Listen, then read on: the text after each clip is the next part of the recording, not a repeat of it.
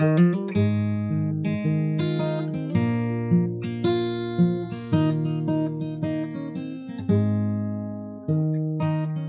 everyone, Steve Perryman again on the Steve Perryman podcast. Uh, today is a bit different because of the the match against Aston Villa being off uh, and the Fulham game now being on. Um, if you remember, we did make a podcast a couple of weeks ago with regard to Fulham that's sort of been wasted, but won't be wasted now because we're just going to have a brief chat, the three of us, Tom, Howard, and Steve, with regard to current events, especially the the cup draw and the reason for the cup draw, be it the victory at Marine. So, good evening, chaps. How Good, are you? Thank you. Good, Howard. And you, Tom? Yeah, very well, thanks, Steve. How are you? Good. Yeah, fine, thanks. So, uh, any comment about the Wycombe away? We played there in 2017 in the fourth round. I, I remember particularly because we were actually having a week's holiday in Florida with Ray and V. And, Ah, that's right. and I was trying to get somewhere we could watch it, but we couldn't. So we ended up listening on the radio. Um, but it was, of course, it was an amazing game because Wycombe murdered us. They were two up, I think. And then Son got one back. And then they went three, two up, three, one up, three, two up. Um, Dele Alli got one in the last minute. And Son got one in the 97th minute to win 4 3. I mean, incredible. Wow. And that game was at White Hart Lane, wasn't it? Yes. Yeah. Tom, were you at that game? I was, yeah, I was in the uh, I was in the north stand next to the big chunk of uh, the, the big gap that was missing from uh, from White Hart Lane that season, and uh, it was actually quite a notable match because uh, we saw a, a Vincent Janssen goal as well. He he actually Yeah, scored he scored rarity. he, he scored the uh, a penalty in the 64th minute, which put us three two up. Um, Yeah. Sorry, sorry, not three two up. Um, got us back to two all even, and uh, and then as, as as Howard said, uh, Wick- Wycombe scored with seven minutes to go to make it three two to them, and then a, a late show from Alli and Son saw us go through. Well, tiredness plays a part in all of this. Can I just tell you how my team, Exeter, gained out of that? Their next game was in the following midweek away at Exeter. And I think they were in a better condition than we were in terms of league position. And they absolutely died a death, which is no surprise, is it? After the elation and the emotion and being so close to the win. So um, that uh, closeness of that game led to a, a, a, victory for Exeter, which we were very grateful of, I have to say. And then, of course, we don't really need to talk about Everton and Sheffield Wednesday because who knows, it may not happen. Or if it does, which one of the two is it going to happen against? But you you had a, a comment about those two teams, Howard. I think just we were saying that um, they met in the final, I think it was 66, 65 around there. And Yeah, uh, Sheffield Wednesday were the underdogs, but they took a 2 0 lead and looked to be coasting. And late on, Everton scored three late goals, two of which I think were by Mike Trebilcock, who they all raised praised as going to be the big new superstar, but he never quite made it. Absolutely. Well, well, well done, Mike. I wonder where, where he is these days. Hopefully alive and kicking. So, um, so yeah. Um, and how about the Marine performance, Tom? You first.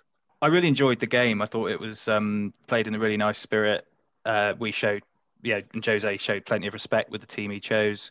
Um, also, the subs he brought on. I think for for, for, those guys to, to to see Gareth Bale walking onto the the pitch in the second half um, must have given a an equal mixture of trepidation and uh, and, pure amazement, um, and especially for the fans who live in the, the houses that surround the ground as well. Um, I don't know if any of you saw that tweet of the chap who uh, who just leant out of his window, leant, leant out his bedroom window, and said, "There's Gareth Bale."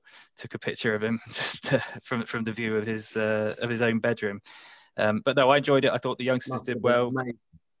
Yeah, absolutely. But uh, yeah, I thought the youngsters did well. It was great for um, Alfie Devine to become our. Uh, well, there's, there's a bit of debate over whether he is our, our record youngest goal scorer. Um, a lot of the publicity yesterday was saying that he is our youngest ever goal scorer um, at the age of 16. But then also Bobby Buckle is uh, back back in the early days. Supposedly scored for us when uh, when he was 13 or 14, I think. So uh, there's one for the statisticians to fight over. right? Sure. Howard, anything about Marine? I thought it was as, exactly as Tom said, a very professional performance and showed him a lot of respect. And uh, you wonder what would happen had that that shot of theirs not hit the bar, but I think it was only delaying the inevitable. And um, I think we come out we come out of it with our heads held high for the way that the whole club behaved. Yeah, I think the um, as I said on the last podcast, I think the the, the classy actions of our supporters not really highlighted enough by the BBC. I do feel um, the amount of money that the supporters have put into that club and the respect that they were treated with was was absolutely amazing. Um, I really liked the young players. I liked particularly Harvey White. I think he played with so. He looked like an experienced player the way mm. that he was playing the ball off. He knew when to take one or two touches, or play the ball through the gap, or play sideways, or play long. He looked like he could make very good decisions. And I phoned John McDermott today, who I know has left now and joined the FA, but he's been responsible for a lot of those young talent coming through because you're not talking about 16, 17, 18. You have some of these players from eight years of age.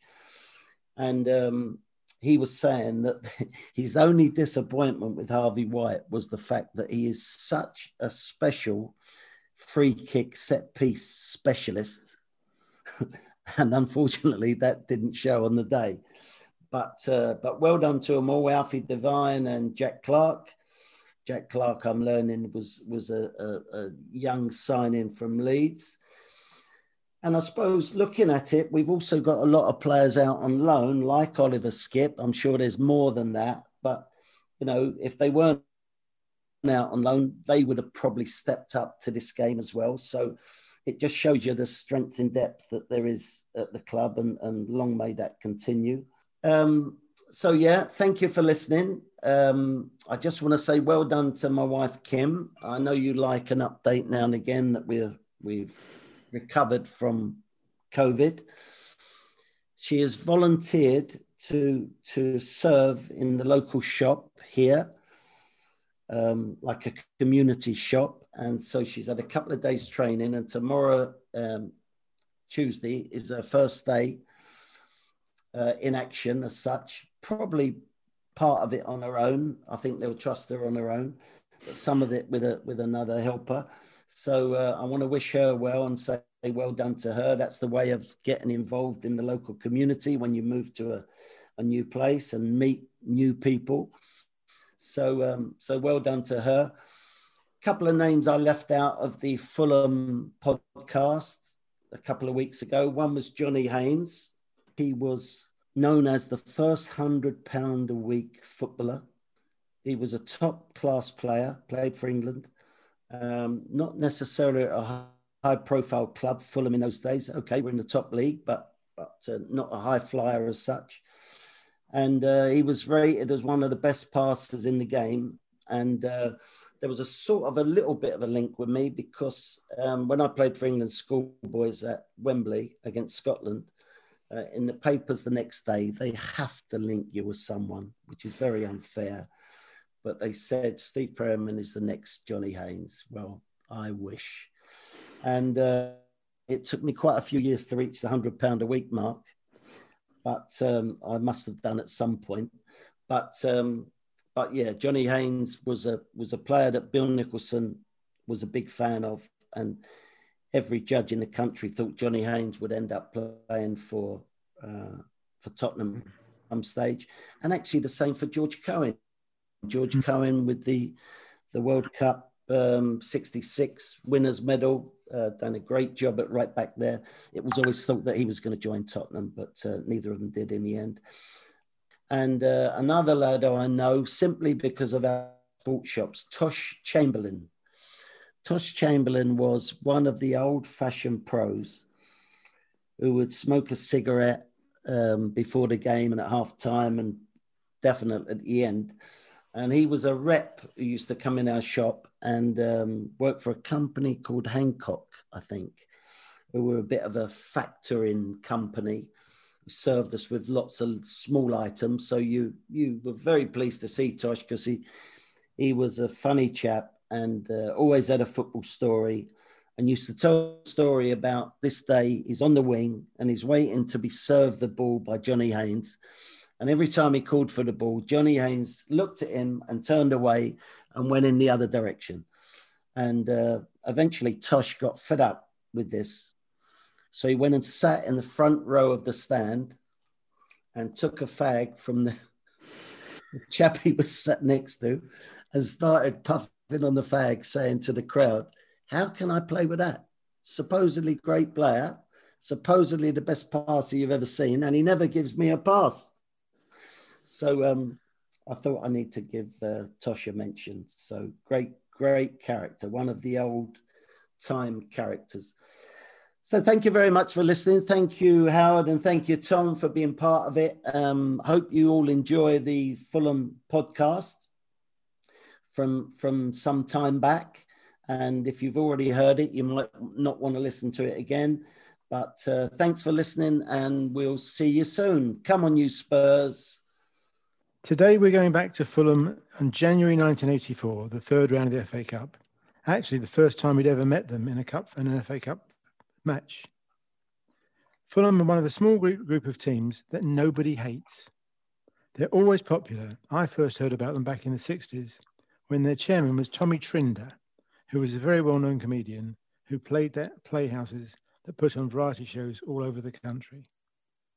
The acts would often include dancing, singers, magicians, and others. Music hall was dying a death by the, by the 60s as radio took over prime entertainment. This was initially merely shows that had succeeded by moving from music hall to radio. But when they started doing ventriloquists on, on radio, the end was surely nigh. And trust me, they did do that. So back to the match at funeral at Fulham. we had arranged to meet a possible mother's help who was coming from her home in the north for an interview. Her train was going to be coming into Victoria, so it'd be easy for us to collect her after the match. This was in the days before the mobile phones. When she got to her local station, she discovered that all the trains on that line had been suspended. To her great credit, she remembered that we were going to a match at Fulham. She found the number for Fulham and persuaded them to make an announcement. As the players were on the pitch warming up, the PA system came to life, saying, Would Mr. and Mrs. Goldstein please make themselves known to a steward? Ray and Stevie and Gary Stevens were all on the pitch and heard the announcement. Do you remember that, Steve? I do, absolutely. I thought someone was pregnant and giving birth. I was doing my best, but. yeah, absolutely. It was in that game that Ray Clemence not only broke a finger, he also fell badly on his shoulder. In those days, you were only one sub, and then that sub was unlikely to be a keeper. So Graham Roberts went in goal and kept a clean sheet, resulting in a nil-nil draw. That's when Tony Parks came into the side and remained there for the most of the season. We won the replay 2 0, and as good as Tony Parks was, there was no doubt who would be the first choice keeper next season. The next time we met Fulham in the FA Cup was in 98, 98 third round at home. We won 3 1, with our first goal scored by Stephen Clemence, son of Ray. That's Fulham story. Well done, Stephen. Well done, Stephen. Going back to the uh, the cup, the cup game that you mentioned, Howard, and the replay. Um, Robbo did fantastic. I've seen it on YouTube, and uh, typical Robbo, up and at him. Uh, put his head in where, where most people wouldn't put their foot in. So we, he managed to get us the nil-nil draw and the the replay that you quite rightly said, we won 2 0. Robbo did score with Archie. And uh, I just remember it being such a brutal game. Really? I don't, I don't know if there was any overhang for the first game, but it was was particularly brutal. So I want to talk about um, two games we had against Fulham in the old second division. We won 1 0 at home, and Peter Taylor reminded me that Teddy Maybank, ex of Chelsea, had a, had a goal disallowed that we all thought should have been allowed. And uh, the, the second game was on the 4th of February, 78, and it one all. Peter Taylor scored in very, very wet conditions. And um, it was another hard fought competitive. We both teams slugged it out. Fulham were struggling near the bottom of the league, but they obviously were not a bad team by any means. Uh, but Peter Taylor broke away from the halfway line and went against the goalkeeper, one one against one, and took it past him. And therefore, everyone would bet money that it was going to be a, a, a walking goal. Peter unfortunately lost his footing. And um, I did have a laugh with Peter today um, because Peter Taylor was a very funny guy. I got very close to him. Um, we we roomed together for for a few years when he was at Spurs, and Peter had this trick. Um, you're talking about music hall earlier, Howard. Norman Wisdom used to sort of trip himself up when he was walking along. Yep. And Peter Taylor perfected this. So if he was going to present prizes at a school or wherever he was, he always threw this trick and I said to him, Pete, you weren't doing a Norman Wisdom that day, were you at Fulham when you when you tripped over, and therefore we didn't get the second goal. But that was a good. Um, uh, that was two good games for us. Uh, we, we, didn't outplay Fulham by any means, and when you think that we we made it by the skin of our teeth uh, to to get promoted that year, then obviously the uh, the two results against Fulham that year were, were vitally important. Yeah. So yeah, um, I'm going to leave you with a story of um, I got invited to go to Fulham as an away legend.